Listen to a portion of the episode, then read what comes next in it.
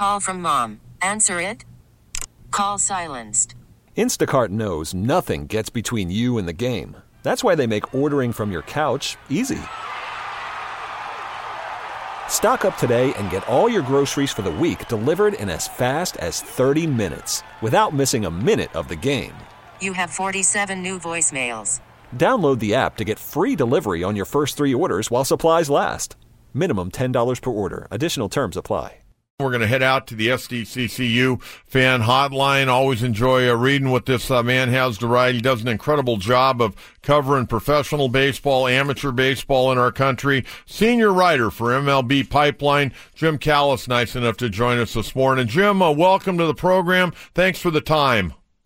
Problem. Glad to glad to be here. It's always exciting talk race now. Well, it certainly is, and, and I got to tell you, from a, a, kid that grew up here in San Diego, was at the very first major league game back in 1969, April 8th, 1969 to be exact, uh, to where the Padre organization has come really over the last uh, you know four or five years, been pretty amazing. And, and, Jim, we saw it again last night. They bring up Cal Quantrill, their former number one pick, like they did with Pedro Avila earlier in the year, and this kid comes up from the minor leagues and throws a pretty good ball game, even though he got saddled with the loss. Yeah, he did. And you know, the thing that was interesting to me, you know, I think the most important thing, eh, I'm sure the Padres would say the same thing, and Cal Quantrill's long-term development is is having a good breaking ball. You know, he's, he's he can really pitch.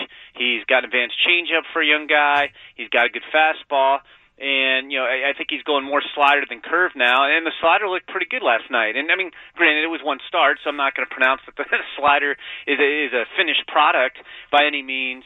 But I just think that was encouraging. That you know he you know if he has the slider, I think he's going to be a potential number three starter. Um, you know he's a pretty talented guy. He can really really pitch, and if he has a good slider, then he has three solid to plus pitches. Jim uh, Logan Allen, who was the Texas League uh, Pitcher of the Year last year, you know, didn't have a great spring training. Uh, got off to kind of an iffy start in AAA. Threw pretty well last night. And by the way, El Paso is just starting to crush people. They've won 12 in a row after uh, a slow start. Uh, what's uh, projections for a guy like Logan Allen? Yeah, I think he's a guy who, who can fit into that kind of middle of the rotation somewhere as, as a three or four. I mean, you know, El Paso's you know, the, the west side of the PCL is very hitter friendly. And El Paso is not a very fair ballpark to pitchers, so you kind of have to take all the numbers, the offensive and the pitching numbers there with a grain of salt. But no, I mean Logan, you know, he's he's in some ways a left-handed version of Quantrill. Really, I mean it's it's a solid but not overwhelming fastball that he locates really well. Uh, you could probably argue with like with Quantrill that his changeup's his best pitch, and I really think the key to his development is going to be you know coming up with a reliable breaking ball that can be a, a solid third pitch um, for him. Uh, you know, so it, it's a very I think similar kind of development path to, to Quantrill. Just one guy's left-handed, you know, one guy's right-handed, but they're they're quite similar. And I mean, I mean, physically, they're you know, they're I think they're both right around six three, two hundred pounds. Also, so I mean, there, there's a lot of similarities outside of the, of the lefty-righty thing. Yeah, Jim, you know what's been really interesting is you know having followed the Padres uh, for so many years, and they'd bring guys up from AAA and, you know, those guys showed up here and you knew they were like on a tryout. And if they didn't pitch well that first night, they were going back. And who knows, they may get DFA'd unless they were, you know, considered one of the better prospects, you know, five to 10 years ago. Now they're bringing guys up from the minor leagues that legitimately could eventually move into the rotation. We saw Pedro Avila uh, come up earlier in the year against Arizona. He threw a great ball game that night. I know he's hurt right now, and hopefully he gets back on the mound here before too long. And then you see Quantrill come up last night. Uh, that's saying a lot about the talent level, but it's also saying a lot about the development people in the Padre organization. These guys don't look like minor league pitchers when they're coming up. No, you're right, and I think that's all very fair to say. I mean, you know, I think like everybody else, we've got the Padres. You know, everybody else who ranks farm systems, we the Padres ranked number one. They have, I think, ten guys at last count on our top 100 prospects list, and a couple guys who who aren't that far away. But like you said, it's important not just to acquire talent, but develop talent. You know, it's easy to go out and spend a bunch of money internationally, or or trade for a guy like Francisco Mejia, or you know, have some high draft picks. You know, we're talking about Quantrill for one.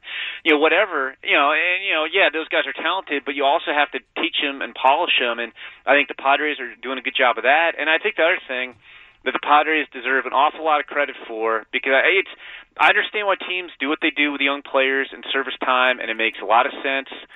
You know, it, they're just playing by the rules. They're not doing anything that is by the rules. But to delay Kris Bryant or Vladimir Guerrero or whoever their service, time, you know, you get an extra year before they get to free agency. That's a huge, you know, bonus for the team. And the Padres very easily could have said, "Look, we haven't had a lot of success in a while. Tatis hasn't played in AAA. Paddack hasn't played in AAA. You know, we're you know a dark horse contender at best, and we're going to keep those guys down in April. I mean, like, I, I think you could have made a a much more legitimate case, you know, for doing that than say keeping Vladimir Guerrero Jr. in the minors, you know, had he not been hurt. And instead, the Padres did what they should do, which is put their best players in the big leagues. And right now, they're they're reaping the rewards. I think they're what one game out of a wild card if the season ended today. Right. Um, you know, and, and like you know, I, I do think you know I, I say this a lot. It is one of the things I believe in. When you have the teams that have these really really good farm systems, a lot of times they contend, kind of kind of sneak up on you and contend a year earlier than expected. I mean, both the Cubs and the Astros kind of broke out in 2015 a little earlier than expected. They they went on to win World Series.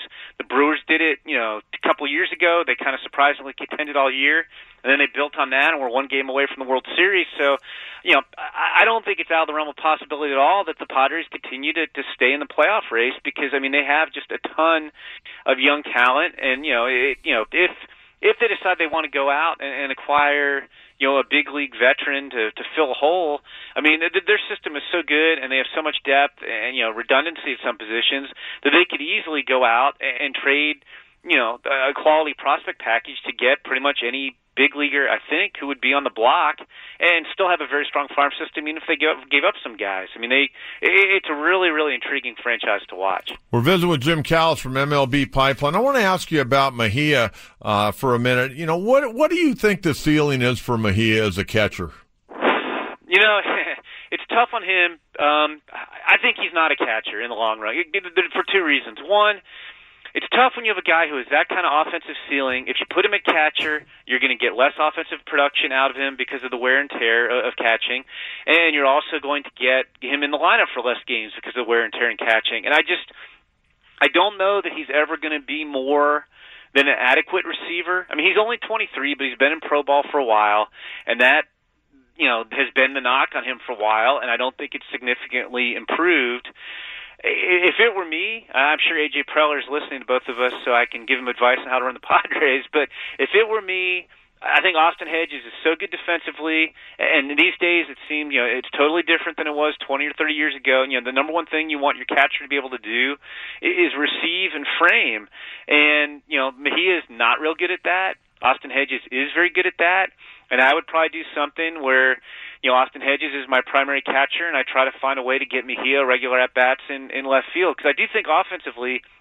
You could be talking about a guy who could hit 300 with 20 plus homers, but if you put him behind the plate, you're not going to get that. You're not going to get him the lineup as often, and you're also sacrificing some defense by putting him back there too. So that's just my take on him. But I like. I think the bat is the attractive part of Francisco Mejia. So I would try to get the most out of the bat. You know, it's it's comparable somewhat. I mean, he's he's a better defensive catcher than Kyle Schwarber, but it's kind of the same dilemma the Cubs faced with Schwarber, where and I, I think Schwarber had a lower ceiling as a catcher. I think Schwarber really would have worked at it, but he just was limited athletically, and so at best you were going to get probably below average, maybe an adequate receiver. And, and, and in their case, they it's weird, but they kind of worked out where when Schwarber tore up his knee, it kind of ended the, the the catching talk. Willson Contreras emerged, and then also uh, the the thing that people don't remember is the guy who wasn't going to get at bats that year was Javier Baez. And when Schwarber got hurt, Javier Baez got at bats, uh, or you know, because I mean at that point he was a guy who it seemed like was going to get traded. Um, so it's it's weird how that kind of worked out it, positively for the Cubs when Schwarber got hurt. Um, but that's what I would do with Mejia. I, I would maximize the bat and, and just say, yeah, I would use him more as like my emergency third catcher. Um, I wouldn't even bounce him back and forth as a bat. I would just try to get the most out of the bat. Hey, Jim, couple of other quick questions. We're visiting with Jim Callis from MLB Pipeline this morning on 97.3 The Fan. We'll get you to Padre Baseball coming up at 8.10. I'll have the uh, pregame show as well as the postgame show. The first pitch today will be at 9.10. Uh, Mackenzie Gore off to a great start up there uh, in Elsinore, and hopefully he doesn't have those blister problems this year. Uh, what's the projection for Mackenzie Gore? When we could expect to see him maybe here in San Diego? You know, I think the timetable may depend on how soon they uh, they contend. I mean, every, anybody who follows me knows I love Mackenzie Gore. They they they kind of got me good and had fun with that on MLB Network, and huh. almost looked like I was sending a Valentine to Mackenzie. Now, Mackenzie Mackenzie can be the best pitching prospect in baseball. I like right now. I, I think Casey Mize is, is number one, and I think McKenzie's two, and Forrest Whitley with the Astros is three. But I mean, you're talking about a lefty. I, I mean, there's nothing not to like. I mean, he could have four plus pitches. He's got, you know, this, this really high leg kick that adds deception, but he's so athletic that, like, unlike a lot of guys who, who have a lot going on, you know, and maybe don't keep it together. I mean, he, he just keeps his deliver, delivery in sync. He gets great extension. He throws a ton of strikes. I mean, th- this guy. I mean, th- that's your ace of the future. I mean, that that's going to be when the Padres are, are, are you know a, perennial contender. You know, year after year. You know, Mackenzie Gore is probably going to pitch at the front of the I I I cannot say enough good things about him. All he has to do is stay healthy. He's tearing it up at Lake Elsinore. It's only five starts. Um, if he keeps pitching like that, I would suppose he'd be in Double A by June. And I mean, and this is like if if you if you want to rush him, I'm not saying he did, but I mean, if he keeps looking as good as he's looked this year so far, and I know it's only been five starts, and I'm not trying to be Mr. Hyperbole, but if he continues to look that good, and the Padres could continue to contend, I mean, I don't know why you couldn't have him up in the big leagues. You know, and, you know, at some point in the second half of the season. Um, you know, you got to manage his innings and all that, but I mean, his his ceiling is is just crazy, crazy, crazy good.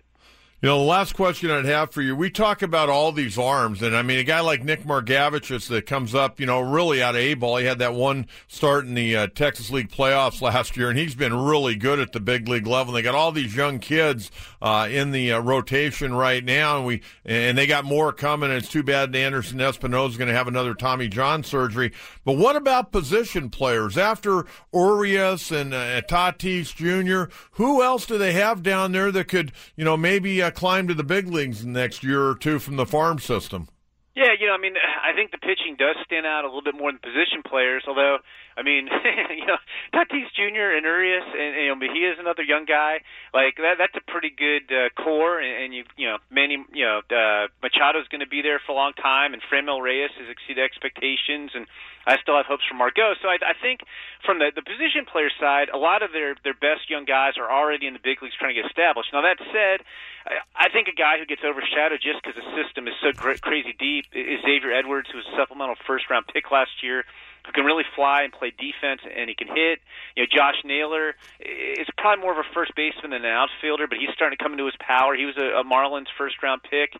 You know, Hudson Potts, Buddy Reed, Austin Allen, they're probably more I'd say complementary guys and cornerstones, and, and, and you know they have they have a bunch of super young guys, and one of the I mean I, I could go on and on and on, but one of the super young guys who really intrigues me, and he's in the in the Midwest League right now at 19, is a kid named Tucupita Marcano, who who's a very athletic second baseman with a very promising bat. I mean they the, the pitchers definitely stand out more, but I, I do think some of those hitters have already gotten there, and they they do have some more hitters coming. I mean, it, it's it's amazing when you think back to when AJ Preller first got there and they were going to try to contend right away. And he kind of traded away a lot of their best prospects. And then when that didn't work, they did a complete about face.